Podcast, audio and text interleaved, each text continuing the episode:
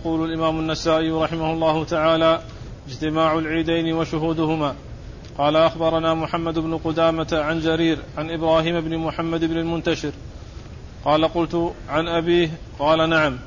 عن حبيب بن سالم عن النعمان بن بشير رضي الله تعالى عنهما قال كان رسول الله صلى الله عليه وسلم يقرأ في الجمعة والعيد بسبح اسم ربك الأعلى وهل أتاك حديث الغاشية؟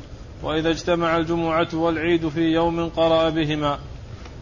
بسم الله الرحمن الرحيم. الحمد لله رب العالمين وصلى الله وسلم وبارك على عبده ورسوله نبينا محمد وعلى آله وأصحابه أجمعين. أما بعد يقول النسائي رحمه الله اجتماع العيدين وشهودهما يريد بالعيدين عيد العيد السنوي الذي هو الأضحى أو الفطر وعيد الأسبوع الذي هو الجمعة. هذا هو المراد بالعيدين اللذين يجتمعان. لأن الجمعة هي يوم عيد الأسبوع وقد شرع للناس فيها تلك الصلاة الخاصة التي هي ركعتان ويسبقها خطبتان. وشرع للناس في السنة عيدان هما عيد الأضحى وعيد الفطر. فإذا صار يوم عيد الأضحى أو عيد الفطر يوم جمعة يكون اجتمع عيدان. يكون قد اجتمع عيدان. وقد أورد النسائي حديث نعمان بن بشير. حديث من؟ نعمان بن بشير. حديث النعمان بن بشير رضي الله تعالى عنهما أن النبي عليه الصلاة والسلام كان إذا اجتمع كان يقرأ بالجمعة بسبح اسم ربك الأعلى ولا حديث الغاشية وكذلك في العيد وإذا, وإذا اجتمع فإنه يقرأ فيهما جميعا. يعني يصلي الجمعة ويصلي العيد ثم يصلي الجمعة. ويقرأ فيهما بهاتين السورتين. يعني سورة سبح اسم ربك الأعلى وهل أتاك حديث الغاشية. فالحديث يدل على أنه عندما يجتمع العيدان عيد السنة وعيد الأسبوع بأن يكون يوم عيد الفطر أو عيد الأضحى يوم الجمعة فيكون اجتمع عيدان فإنه يقرأ في كل من الجمعة ومن في كل من صلاتي العيد وصلاة الجمعة سبح اسم ربك الأعلى وهل تعالى الغاشية. وأيضا يدل على شهودهما وهو أن الإنسان عندما يجتمع يوم عيد ويوم جمعة يعني آه، يصلي يوم عيد يوم جمعة فيصلي العيد ثم يصلي الجمعة. يحضر صلاة العيد في المصلى وإذا جاء وقت الجمعة يحضرها. فهذا هو المقصود بقوله شهود شهودهما. يعني آه، صلاة اجتماع العيدين وشهودهما.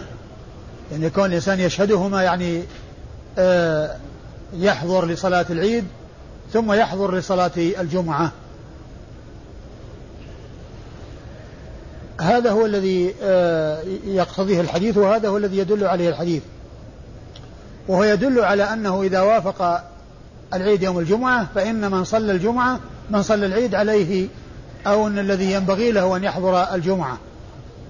لكن ورد بعض الأحاديث الدالة على أن من حضر العيد فإنه يرخص له أن يحضر أن يغيب أن يتخلف عن الجمعة. لكن يصليها ظهرا. لكنه يصليها ظهرا إذا لم يحضر الجمعة. والتجميع يحصل. ولكن لا يلزم كل أحد أن يحضر كسائر الأيام لأن الجمعة يلزم حضورها. لكن إذا حصل يوم العيد إذا حصل إذا حصل في يوم الجمعة يوم عيد بأن اجتمع عيد السنة مع عيد الأسبوع فإن من حضر العيد يرخص له أن يتخلف عن حضور الجمعة. يرخص له أن يتخلف عن حضور الجمعة. لكن حضورها مع حضور العيد هو الأولى لأن النبي عليه الصلاة والسلام كان يجمع بينهما بأن يعني آه، يصلي العيد ثم يصلي الجمعة. ولكنه جاء عنه أنه يجمع وأنه في يوم العيد يجمع وأن من أراد أن يحضر يحضر وأن من أراد أن يتخلف فله ذلك لكن لا بد أن يصلي ظهرا. لا بد أن يصلي ظهرا لأن اليوم الليلة فيها خمسة فروض. خمسة فروض لا يسقط فرض منها في أي حال من الأحوال. والإسناد أخبرنا محمد بن قدامة. أخبرنا محمد بن قدامة وهو المصيصي وهو صدوق صدوق أو ثقة؟ وهو ثقة. وهو ثقة أخرج له أبو داود النسائي؟ نعم. أخرج له أبو داود النسائي. أحمد بن قدامة محمد بن قدامة المصيصي ثقة أخرج له أبو داود والنسائي. عن جرير. عن جرير بن عبد الحميد وهو ثقة أخرج له أصحاب الكتب الستة. عن إبراهيم بن محمد بن المنتشر. عن إبراهيم بن محمد بن المنتشر الكوفي وهو ثقة أخرج له أصحاب الكتب الستة. عن أبيه. عن أبيه وهو ثقة أيضا أخرج له أصحاب الكتب الستة. آه، محمد بن المنتشر أبوه محمد ابن المنتشر. وفي الإسناد إشكال في الإسناد؟ عن إبراهيم بن محمد بن المنتشر قلت عن أبيه قال نعم. آه قلت عن أبيه الذي قائل هذا هو الذي آه من الذي قبله في الإسناد؟ محمد بن آه جرير. عن جرير. نعم. آه يعني محمد بن قدامة هو الذي قال لجرير لما روى له عن إبراهيم محمد بن المنتشر قال قلت عن أبيه قال نعم. يعني أن أحمد محمد بن قدامة قال لجرير بن عبد الحميد لما حدثه عن إبراهيم محمد المنتشر عن أبيه يعني أن رواية جرير عن عن عن, عن إبراهيم عن أبيه فقال نعم. يعني أن إبراهيم يروي عن أبيه. والذي قال والذي سأل هو أحمد بن قدامة محمد بن قدامة شيخ النسائي. والمسؤول هو شيخه جرير. لما حدثه عن محمد المنتشر عن إبراهيم محمد المنتشر قال له محمد ابن قدامة عن أبيه قال نعم. يعني أن محمد المنتشر إبراهيم محمد المنتشر يروي عن أبيه محمد المنتشر. ومحمد بن المنتشر وابنه إبراهيم بن محمد المنتشر كل منهما ثقة وكل منهما خرج حديثه أصحاب الكتب الستة. عن حبيب بن سالم. عن حبيب بن سالم وهو كاتب النعمان بن بشير مولى النعمان بن بشير وكاتبه وهو صدوق؟ لا بأس به. وهو لا, لا بأس به وهو بمعنى صدوق. لا بأس به وهي تعادل صدوق لا بأس به أو ليس به بأس هي مثل صدوق.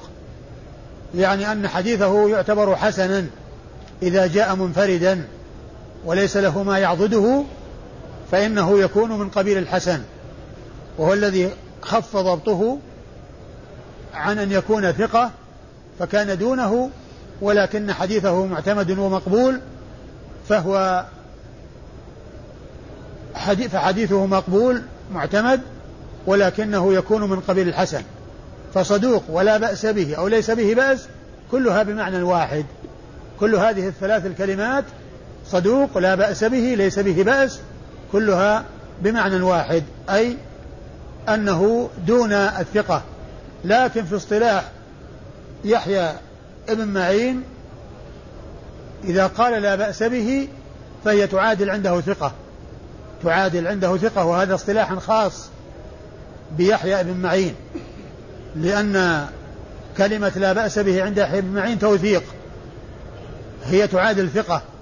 فإذا جاء أو وجد في ترجمة بعض الأشخاص الثقات الأثبات كلمة لا بأس به فلا يستغرب ذلك لأن كلمة لا بأس به في اصطلاح يحيى بن معين بمعنى ثقة لكن في اصطلاح غيره هي بمعنى صدوق أي ممن خف ضبطه ونقص عن درجة الثقة لكن حديثه معتبر وحديثه مقبول وهو يعتبر من قبيل الحسن وإذا وجد ما يعضده ينتقل أو يرتقي من الحسن الحسن لذاته إلى الصحيح لغيره.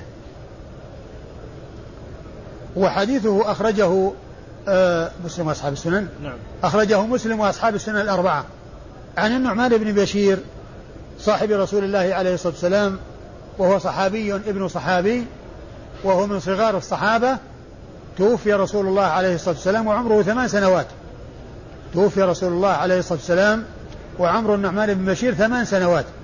وقد تحمل الحديث عن رسول الله وروى أحاديث بلفظ سمعت عبر فيها بقوله سمعت رسول الله صلى الله عليه وسلم. وقد توفي رسول الله عليه الصلاة والسلام وعمره ثمان سنوات.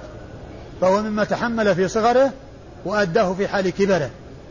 وهذا معتمد ومعتبر عند المحدثين أن الراوي الصغير يتحمل في حال الصغر ويؤدي في حال الكبر وكذلك الكافر إذا أسلم يعني يكون تحمل في حال كفره ثم إنه بعدما يسلم يتحدث عن أشياء آه، حصلت أو سمعها في حال كفره. فالعبرة بوقت الأداء لا بوقت التحمل. العبرة بوقت الأداء لا بوقت التحمل. فإذا كان مسلما وكبيرا في حال التأدية فإن حال التحمل لا تؤثر. إذا كان تحمل وهو كافر أو تحمل وهو صغير. لأن النعمان بن بشير رضي الله عنه الأحاديث التي تحملها تحملها وهو صغير لأنه لم ي... لأنه قد لأن عمره حين وفاة النبي عليه الصلاة والسلام ثمان سنوات. وقد روى أحاديث منها ما قال فيه سمعت رسول الله صلى الله عليه وسلم ومنها الحديث المشهور المتفق على صحته الحلال بين والحرام بين وبينهما أمور مشتبهات لا يعلمهن كثير من الناس فمن اتقى الشبهات فقد استبرأ لدينه وعرضه وهو حديث عظيم. قال فيه النعمان بن بشير سمعت رسول الله صلى الله عليه وسلم يقول الحلال بين والحرام بين وبينهما أمور مشتبهات. ثم بعض الأحاديث التي يروها يرويها صغار الصحابة هي من قبيل هي مرسل ولكن مراسيل الصحابة حجة ومعتمدة لأنهم غالبا لا يروون إلا عن الصحابة. وإذا رووا عن الصحابة بينوا ذلك. فلا محذور في آه، رواياتهم. إذا إذا آه، آه، رووا أحاديث عن رسول الله صلى الله عليه وسلم وهم صغار وليست مشتملة على سمعت رسول الله صلى الله عليه وسلم فإنها تكون من قبيل المرسل الذي أخذ عن الصحابة. لكن إذا قال سمعت فإنه ليس هناك واسطة بينه وبين رسول الله صلى الله عليه وسلم. النعمان بن بشير رضي الله عنه وعن أبيه صحابي ابن صحابي وهو صاحب القصة المشهورة يعني أمه لما أراد طلبت منه أن يعطيه شيئا وأن يخصه به وأن ينحله نحلة يتميز بها فجاء إلى النبي صلى الله عليه وسلم وأخبره وقال أكل ولدك أعطيته مثل هذا؟ قال لا يقوله لوالد النعمان لوالد النعمان بشير وقال لا تشهدني على جور أشهدني أشهد على هذا غيري اتقوا الله واعدلوا بين أولادكم فإن هذا الخطاب لبشير والد النعمان والذي آه، أعطي المنحة بطلب من والدته هو النعمان بن بشير فهو صحابي ابن صحابي وحديث النعمان بن بشير رضي الله تعالى عنه عنهما في الكتب الستة نعم. وقال رحمه الله تعالى الرخصة في التخلف عن الجمعة لمن شهد العيد قال أخبرنا عمرو بن علي قال حدثنا عبد الرحمن بن مهدي قال حدثنا إسرائيل عن عثمان بن المغيرة عن إياس بن أبي رملة. قال سمعت معاوية رضي الله تعالى عنه سأل زيد بن أرقم رضي الله تعالى عنهما أشهدت مع رسول الله صلى الله عليه وسلم عيدين؟ قال نعم صلى العيد من أول النهار ثم رخص في الجمعة. ثم أورد النسائي بعدما أورد آه، آه، اجتماع العيدين أي الجمعة وعيد الإضحى أو الفطر. وشهودهما وأنه يصلى العيد ويصلى الجمعة ويجمع بين صلاة العيد وصلاة الجمعة في نفس اليوم. ولا تسقط صلاة الجمعة بل تصلى. ولكن لا يلزم كل أحد بحضورها. بل من شهد العيد فإنه يرخص له في التخلف عن الجمعة في ذلك اليوم. لأنه حصل الاجتماع العام. وهذا مما يستدل به أو مما استدل به بعض أهل العلم على وجوب صلاة العيد وأنها فرض عين لأنه لما آه، آه، رخص لمن شهد العيد أن يتخلف عن الجمعة مع أن الجمعة فرض مع أن الجمعة فرض ويلزم كل إنسان أن يحضرها لما رخص لمن شهد العيد أن يتأخر عنها أو أن يتخلف عنها قيل آه، فهم منه أنها فرض عين أو استدل به بعض العلماء على أنها فرض عين. لأنها لو لم يكن فرض عين ما كان يكفي أو يغني العيد أو حضور العيد عن حضور الجمعة. لكن لما كان حضور العيد يغني عن حضور الجمعة في ذلك اليوم استدل به بعض أهل العلم على وجوب صلاة العيد وجوب العيد صلاة العيد وجوبا عينيا وليس وليس كفائيا. والمسألة خلافية بين أهل العلم من منهم من قال إنها فرض عين ومنهم من قال إنها فرض كفاية. لكن آه الذين قالوا بأنها فرض عين استدلوا بهذا الحديث الذي فيه أن من حضر العيد يرخص له أن يتخلف عن الجمعة. فلولا أن العيد فرض عين ما كان آه، لمن حضرها أن يتخلف عن الجمعة. إذ لو, إذ لو لم تكن كذلك فإنها لا يغني حضورها عن حضور الجمعة. لكن لما كان حضورها يغني عن الجمعة دل على أنها فرض عين. ومما يستدلون به على ذلك قصة الحديث الذي مر بنا وهو أن النبي صلى الله عليه وسلم أمر بإخراج العواتق وذوات الخدور وكذلك الحيض يخرجن إلى المصلى ويعتزلن المصلى يحضرن دعوة الخير ودعوة المسلمين فهذا الحديث يدل على آه، آه، آه، التخلف عن صلاة الجمعة لمن حضر العيد الصحابي من هو؟ زيد بن أرقم؟ معاوية سأل نعم زيد بن أرقم. هو معاوية رضي الله عنه سأل زيد بن أرقم أشهدت عيدين مع رسول الله عليه الصلاة والسلام؟ قال نعم. وإيش قال؟ صلى العيد من أول النهار ثم رخص في الجمعة. صلى العيد في أول النهار ثم رخص في الجمعة. يعني رخص لمن حضر العيد أن يتخلف عن الجمعة. لكن لا يعني أن الجمعة تترك بل يجمع الإمام. وقد جاء في الحديث أن النبي صلى الله عليه وسلم قال لما صلوا العيد قال إنا مجمعون فمن أراد أن يحضر فليحضر وإلا فإنه لا شيء عليه. قال أخبرهم بأنه يجمع وأنه يصلي الجمعة وأرشد أن من أراد أن يتخلف فإن له حق التخلف لأنه قد حضر العيد لأنه قد حضر العيد. فقال رخص في الجمعة يعني في التخلف عنها. وليس معنى بتركها وعدم إيجادها وعدم فعلها بل تفعل وتصلى الجمعة. ولكن من تأخر عنها لا يعاتب. ومن فقد في الجمعة لا يعني ينكر عليه. ولا يقال له لماذا لم تحضر؟ وقد حضر العيد. لأن الرخصة جاءت بذلك عن رسول الله صلوات الله وسلامه وبركاته عليه. إذا الحديث دال على أن من حضر العيد فإنه يرخص له في التخلف عن الجمعة.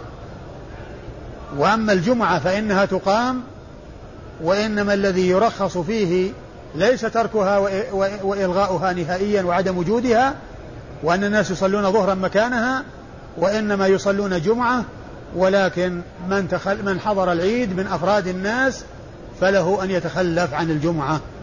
وليس بملزم بحضور الجمعة في ذلك اليوم. ولا ينكر على من تخلف. ولا ينكر على من تخلف عنها. وأما كونها يعني لا تصلى الجمعة أصلا أو أنها لا تصلى الظهر أصلا فهذا ليس بصحيح. بل الجمعة تصلى في الجملة ويجوز التخلف عنها وأما الظهر فإنها لا تسقط. وإنما يصليها الإنسان إن لم يحضر الجمعة يصلي ظهرا.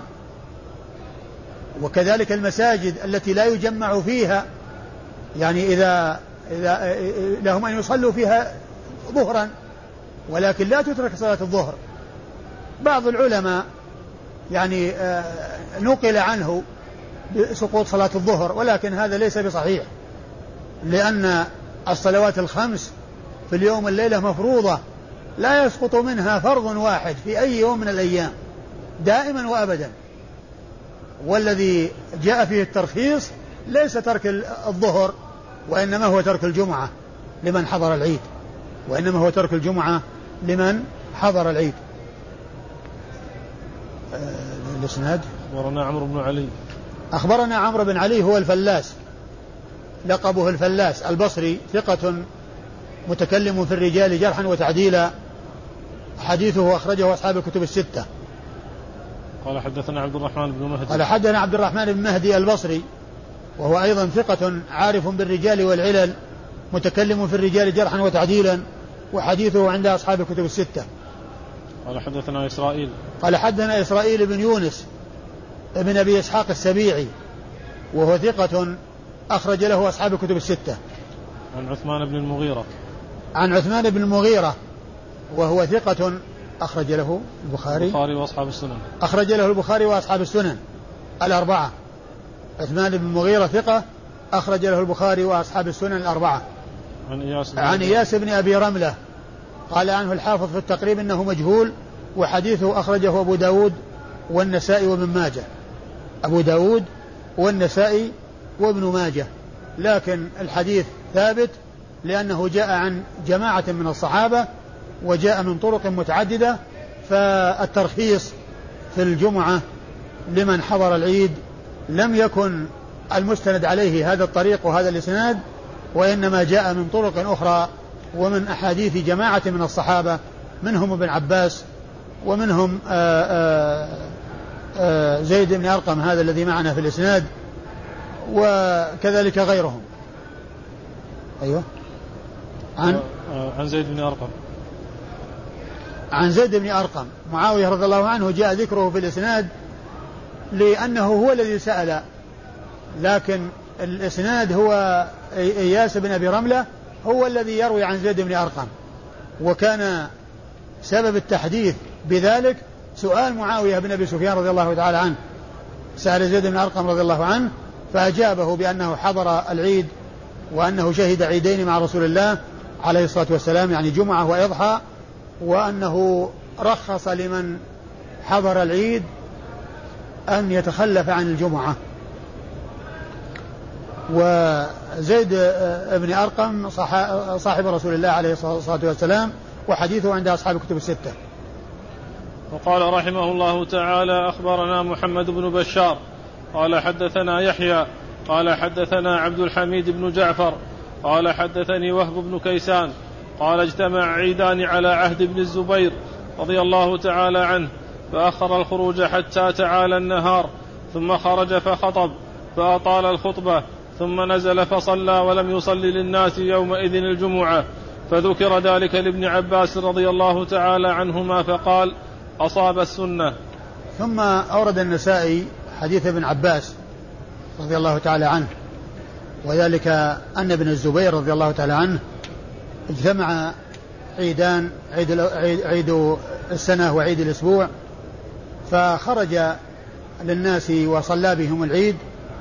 لما تعالى النهار يعني لما ارتفع النهار وأطال الخطبة ثم ثم لم ثم نزل فصلى ولم يصلي للناس يومئذ الجمعة.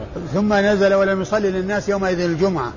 ولم وهذا فعل ابن الزبير لكن آآ آآ كونه مرفوعا جاء عن ابن عباس لأنه لما سئل قال أصاب السنة أصاب السنة.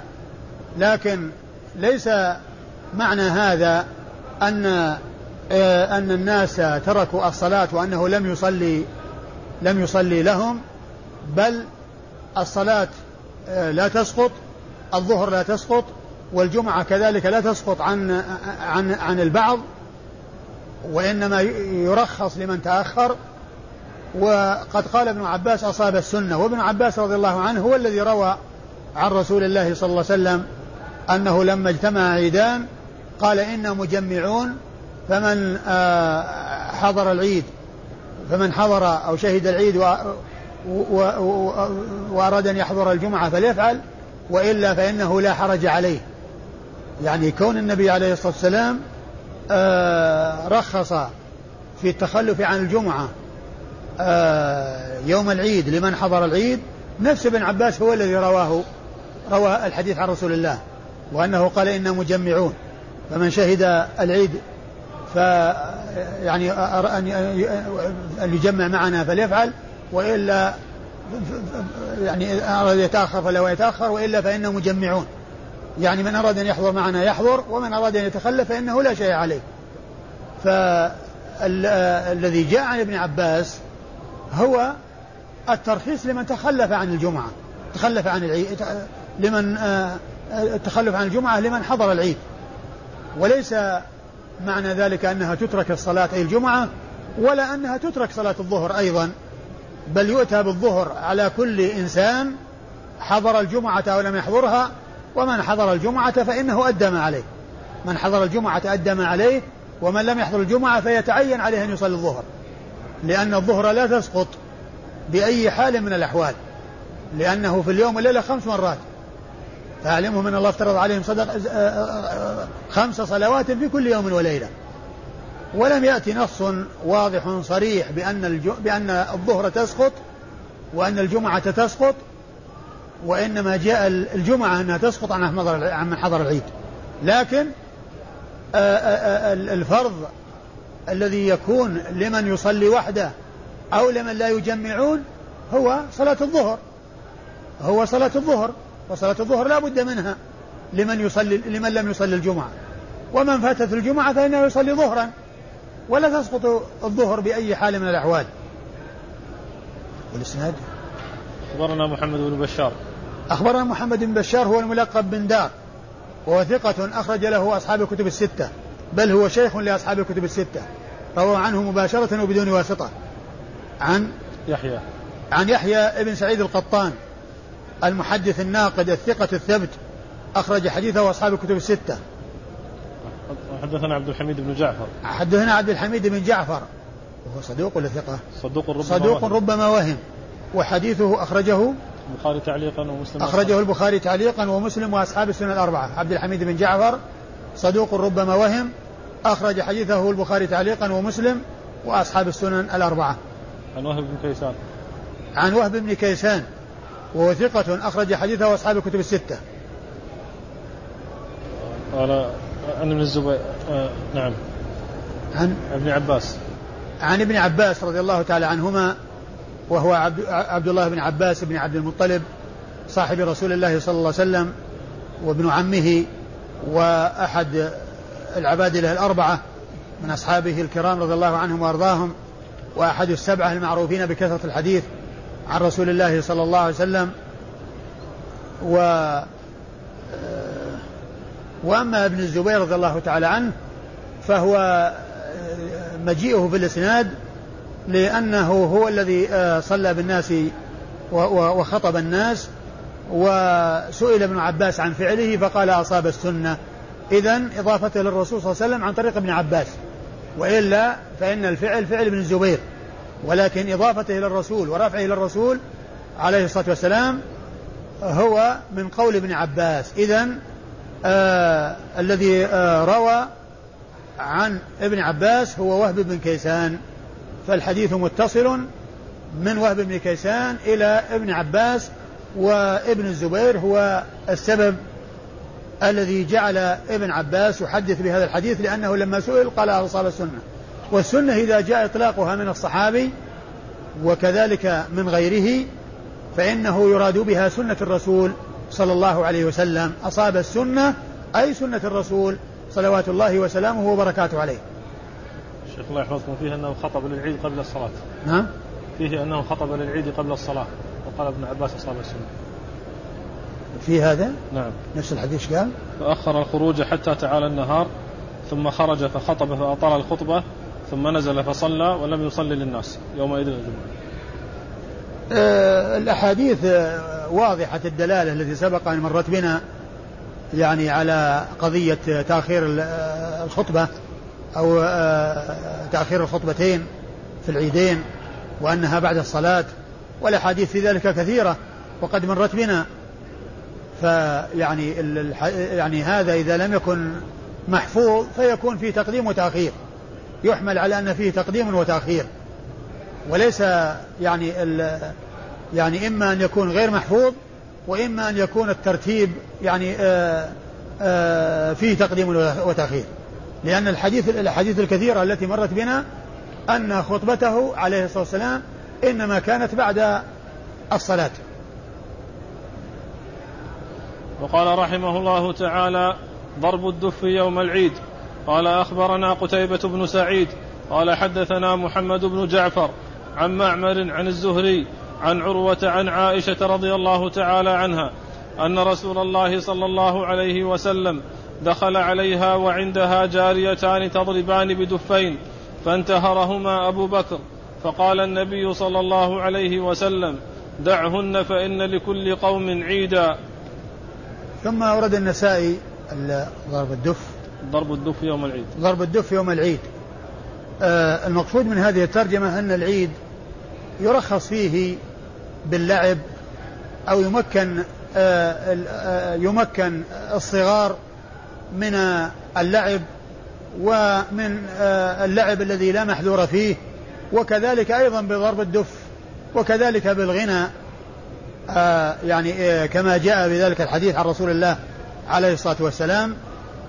ف يعني هذا فيه دليل على جواز ضرب الدف في العيد ولكن من من من, النساء الصغيرات ومن الجواري الصغيرات لأن هذا الفعل إنما هو فعل جاريتين صغيرتين هما دون البلوغ هما دون البلوغ. والنبي صلى الله عليه وسلم لما أنكر أبو بكر وانتهرهما قال عليه الصلاة والسلام دعهما فإن اليوم يوم عيد يعني ومعناه أنه يرخص ل يعني لمثلهن بأن يأتين بمثل هذا الذي أتينا به وهو الضرب الدف وكذلك الغناء كما جاء عن الجاريتين نفسهما أنهما كانتا تغنيان وسيأتي.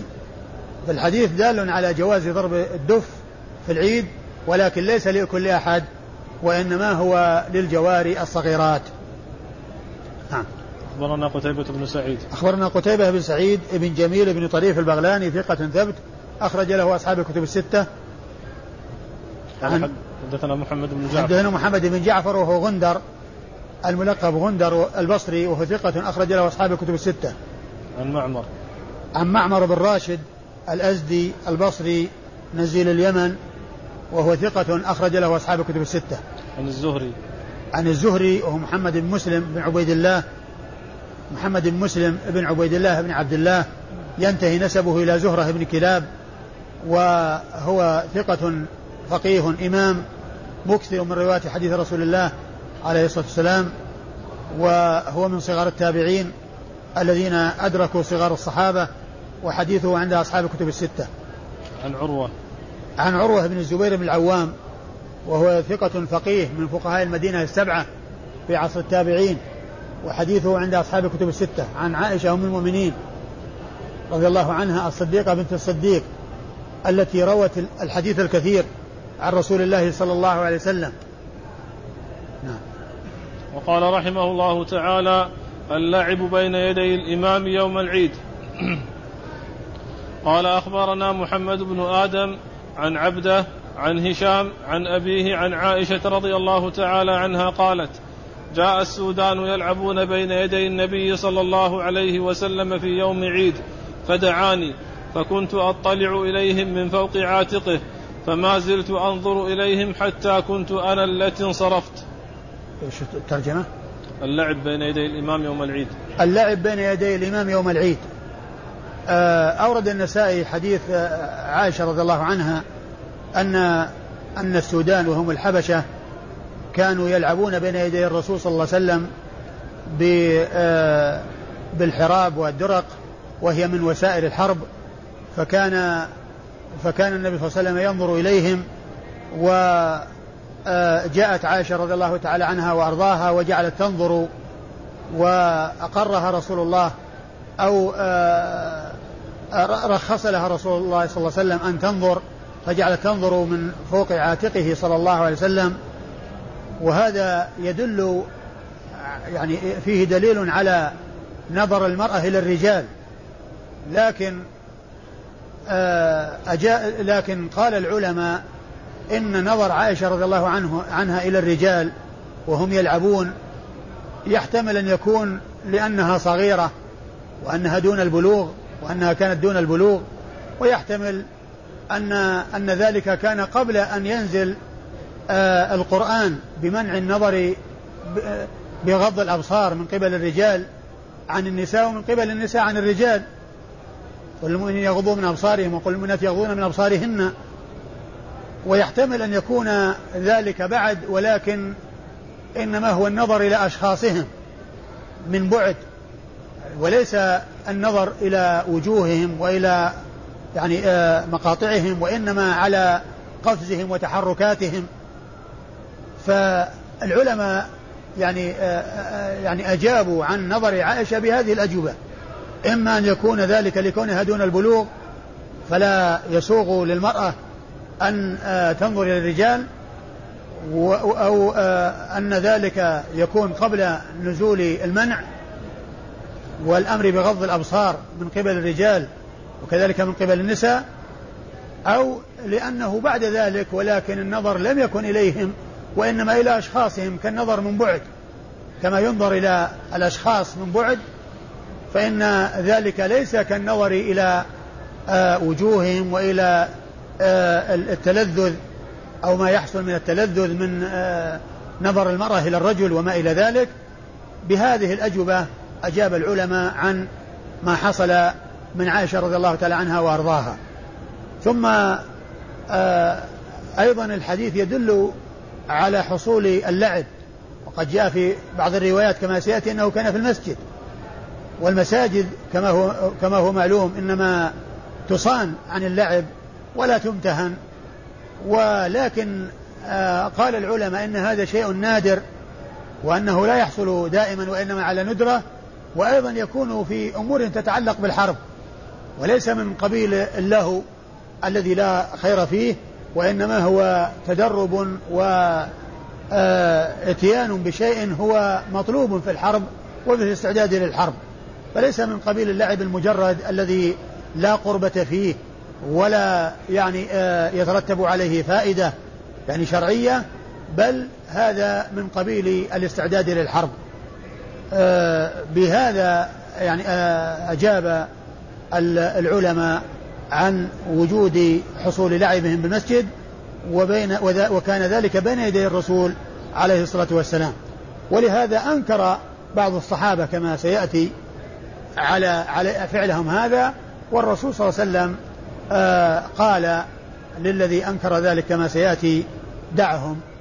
يعني أن النبي صلى الله عليه وسلم أقرهم لكنه نادر وليس بكثير الاستعمال في المسجد وليس أيضا آه، آه، من اللعب الذي هو لهو لا فائدة من ورائه أو لا قربة من ورائه بل هذا من قبيل الاستعداد للحرب ومن قبيل الوسائل التي هي من وسائل الحرب.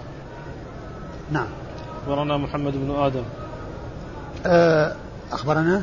محمد بن آدم. أخبرنا محمد بن آدم بن سليمان الجهني وهو ثقة. صدوق, صدوق. صدوق أخرج له من؟ أبو داود والنسائي. وهو صدوق أخرج له أبو داود والنسائي. عن عن عبده. عن عبده بن سليمان. عبده بن سليمان وهو ثقة أخرج له أصحاب الكتب الستة. عن هشام. عن هشام ابن عروة بن الزبير وهو ثقة ربما دلس وحديثه أخرجه أصحاب الكتب الستة. عن عن أبيه. عن أبيه عروة عن عائشة وقد مر ذكرهما. قال رحمه الله تعالى اللعب في المسجد يوم العيد ونظر النساء إلى ذلك. قال أخبرنا علي بن خشرم.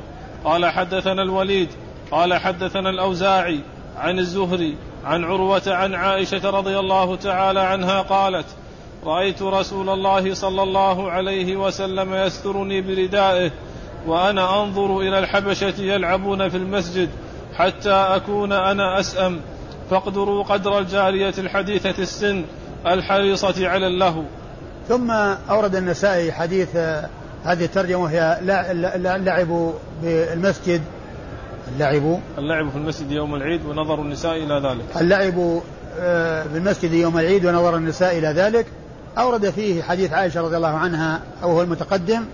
إلا أن فيه آه، بيان آه، يعني بيان أنها صغيرة وأن وأن وأنها قالت اقدروا قدر الجارية ال ال الحديثة الحديثة السن الحريصة على اللهو الحديثة السن الحريصة على اللهو أي أنه يتسامح في حقها ما لا يتسامح في حق الكبيرات. يعني آآ آآ أنه تراعى حالها ولصغرها فتمكن من من مشاهدة مثل هذا اللعب. وهذا يبين يعني أنها كانت صغيرة. ويعني وقد مر أن بعض العلماء جاب أنها صغيرة دون البلوغ. أنها صغيرة دون البلوغ. كما مرت الإجابات الأخرى التي هي كونها أيضا قبل نزول آية المنع. والأمر بغض الأبصار وكذلك أيضا آه، الجواب الثالث الذي هو الذي هو إيش؟ الشرح. نعم إن إن إن النظر انه انه كان إلى يعني إلى إلى إلى إلى قفزهم وحركاتهم لا إلى وجوههم يعني انه نظر من بعد. هذه الأوجه الثلاثة التي ذكرناها من قبل. لكن الحديث هذا يشير ويبين يعني كلام عائشة يعني أنها صغيرة السن وأنها حديثة السن وأنها حريصة على وأن ان الصغيرة تكون حريصة على اللهو وعلى اللعب. وهذا شأن الصغار يتسامح في حقهم ما لا يتسامح في غيره ولهذا الجاريتين التي كانت تغنيان وتضربان بالدف يعني رخص لهما. رخص لهما. ولم يمنعهما رسول الله عليه الصلاة والسلام وقال لأبي بكر دعهما. يعني معناه أن الصغير يرخص له يعني في بعض الأحوال ما لا يرخص في غيره في تلك الأحوال. أيوة. أخبرنا علي بن خشرم. أخبرنا علي بن بن خشرم المروزي وهو ثقة أخرج له مسلم والترمذي والنسائي. قال حدثنا الوليد. وعلي بن خشرم هذا معمر من المعمرين وقد ذكر في ترجمته أنه قال صمت ثمانية وثمانين رمضانا. يعني أنه ثمانية وثمانين سنة وهو يصوم رمضان. ثمانية وثمانون عاما وهو يصوم رمضان. فهو من المعمرين. آه عن الوليد وهو بن مسلم الدمشقي وهو ثقة كثير التدريس والتسوية وحديثه أخرجه أصحاب الكتب الستة. الأوزاعي. عن الأوزاعي وهو أبو عمرو عبد الرحمن بن عمرو الأوزاعي الدمشقي فقيه الشام ومحدثها إمام مشهور بالفقه والحديث. هو مثل الليث بن سعد في مصر. الليث بن سعد في مصر وسفيان الثوري في الكوفة يعني محدثون فقهاء مشهورون في تلك البلاد. وأبو عبد الرحمن أبو عمرو عبد الرحمن بن عمرو الأوزاعي هو مشهور بنسبته الأوزاعي وهو ممن وافقت كنيته اسم أبيه لأنه أبو عمرو وأبوه عمرو. ومن أنواع علوم الحديث معرفة من وافقت كنيته اسم أبيه وفائدة معرفة هذا النوع ألا يظن التصحيف فيما لو ذكر بلقبه أحيانا فإن من لا يعرفه إلا بنسبه يظن أن أنه لو قيل عبد الرحمن أبو عمرو أن أبو مصحف عن ابن. لكن كلها صواب. إن قيل عبد الرحمن بن عمرو فهو عبد الرحمن بن عمرو وإن قيل عبد الرحمن أبو عمرو فهو عبد الرحمن أبو عمرو. لأن كنيته توافق اسم أبيه. وهو ثقة ثبت أخرج حديثه وأصحاب الكتب الستة. ثقة ثبت فقيه أخرج حديثه وأصحاب الكتب الستة. عن الزهري عن, عن الزهري عن عروة عن عائشة وقد مر ذكرهم. وقال رحمه الله تعالى أخبرنا إسحاق بن موسى. قال حدثنا الوليد بن مسلم. قال حدثنا الأوزاعي. قال حدثني الزهري عن سعيد بن المسيب عن أبي هريرة رضي الله تعالى عنه قال دخل عمر رضي الله تعالى عنه والحبشة يلعبون في المسجد فزجرهم عمر رضي الله عنه. فقال رسول الله صلى الله عليه وسلم دعهم يا عمر فإنما هم بنو أرفدة. ثم أورد النسائي حديث الزهري عن الزهري؟ وقد مر ذكر هؤلاء الثلاثة عن سعيد بن المسيب وهو من فقهاء المدينة السبعة في عصر التابعين ثقة ثبت فقيه آه، أخرج له أصحاب الكتب الستة وهو أحد الفقهاء السبعة هو وعروة ابن الزبير آه، من الفقهاء السبعة. نعم. عن أبي هريرة. عن أبي هريرة عبد الرحمن بن صخر الدوسي صاحب رسول الله عليه الصلاة والسلام وأكثر أصحاب رسوله حديثا. وقال رحمه الله تعالى الرخصة في الاستماع إلى الغناء وضرب الدف يوم العيد. قال أخبرنا أحمد بن حفص بن عبد الله. قال حدثني أبي. قال حدثني إبراهيم بن طهمان عن مالك بن أنس عن الزهري عن عروة أنه حدثه أن عائشة رضي الله تعالى عنها حدثت أن أبا بكر الصديق رضي الله تعالى عنه دخل, دخل عليها وعندها جاريتان تضربان بالدف وتغنيان ورسول الله صلى الله عليه وسلم مسجا بثوبه وقال مرة أخرى متسج ثوبه فكشف عن وجهه فقال دعهما يا أبا بكر إنها أيام عيد وهن أيام منى ورسول الله صلى الله عليه وسلم يومئذ بالمدينة. ثم أورد النسائي هذه الترجمة وهي الرخصة بالغناء الرخصة بالغناء. في الاستماع إلى الغناء. الرخصة بالاستماع إلى الغناء. نعم وضرب الدف الرخصة بالاستماع إلى الغناء وضرب الدف يوم العيد. يوم العيد. أورد في حديث عائشة وهو الذي تقدم ذكره في ضرب الدف. أورده هنا من أجل الغنى وأنه رخص فيه في يوم العيد ولكن للجواري الصغيرات وليس للكبيرات وإنما هو للصغيرات. ولهذا أبو بكر رضي الله عنه أنكر على تلك الجواري لأن هذا غير مألوف وغير معروف وهو من الأمور المنكرة ويعلمون أن الغنى أنه لا يجوز. ولما رأى هذا بين يدي الرسول صلى الله عليه وسلم وظن أنه نايم وأن هذا من غير علمه أنكر. فقال آه وكان النبي صلى الله عليه وسلم مسجن في مسجن في ثوبه أو متسجن ثوبه هي متغطي فكشف عن وجهه. كشف الرسول صلى الله عليه وسلم عن وجهه وقال دعهما. قال دعهما فإن قال دعهما. إنها أيام عيد وهن فإنها أيام عيد. يعني ودل هذا على جواز مثل هذا يوم العيد ولكن في حق الجواري الصغيرات. يرخص لهن بضرب الدف ويرخص لهن بالغناء الذي لا محذور فيه ولا ريبة فيه ولا آه وليس فيه ما لا يصلح. وقالوا إنه غنى مثل الحداء يعني إنشاد الشعر على طريقة تشبه الحداء حداء الإبل. ثم قال إيش؟ وهن أيام منى. وهن أيام منى يعني كان عيد إضحى وكان رسول الله في المدينة. كان رسول الله عليه الصلاة والسلام هو في المدينة. يعني هي أيام منى يعني التي الذي هو يوم العيد والأيام التي بعده التي هي أيام التشريق. نعم. أخبرنا أحمد بن حفص بن عبد الله. لا وش بعده؟ في آخره. ورسول الله صلى الله عليه وسلم يومئذ في المدينة. ورسول الله صلى الله عليه وسلم يومئذ في المدينة. يعني لما قال أيام منى يعني معناه أن أنها كان في عيد أضحى وليس في عيد فطر. ورسول الله صلى الله عليه وسلم في المدينة ولما قال في منى يعني قال هو في المدينة يعني أنه ليس ذلك وهو في منى وإنما كان في المدينة. وكان في يوم عيد إضحى. الإسناد؟ أخبرنا أحمد بن حفص بن عبد الله.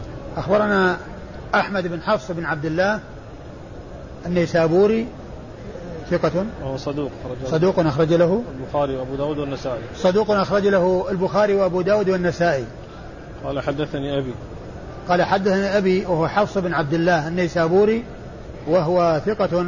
صدوق. وهو صدوق أيضا أخرج له البخاري وأبو داود والنسائي وابن ماجه. قال حدثني إبراهيم بن طهمان. قال حدثني إبراهيم بن طهمان وهو ثقة أخرج له أصحاب الكتب الستة. ثقة يغرب أخرج له أصحاب الكتب الستة. عن مالك بن أنس. عن مالك بن أنس إمام دار الهجرة المحدث الفقيه الإمام المشهور آه آه الذي قال عنه الحافظ آه رأس المتقنين وكبير المثبتين آه أخرج حديثه أصحاب الكتب الستة. عن الزهري عن عروة عن عائشة. عن الزهري عن عروة عن عائشة وقد مر ذكرهم. والله تعالى أعلم وصلى الله وسلم وبارك على عبده ورسوله نبينا محمد. وعلى آله وأصحابه أجمعين.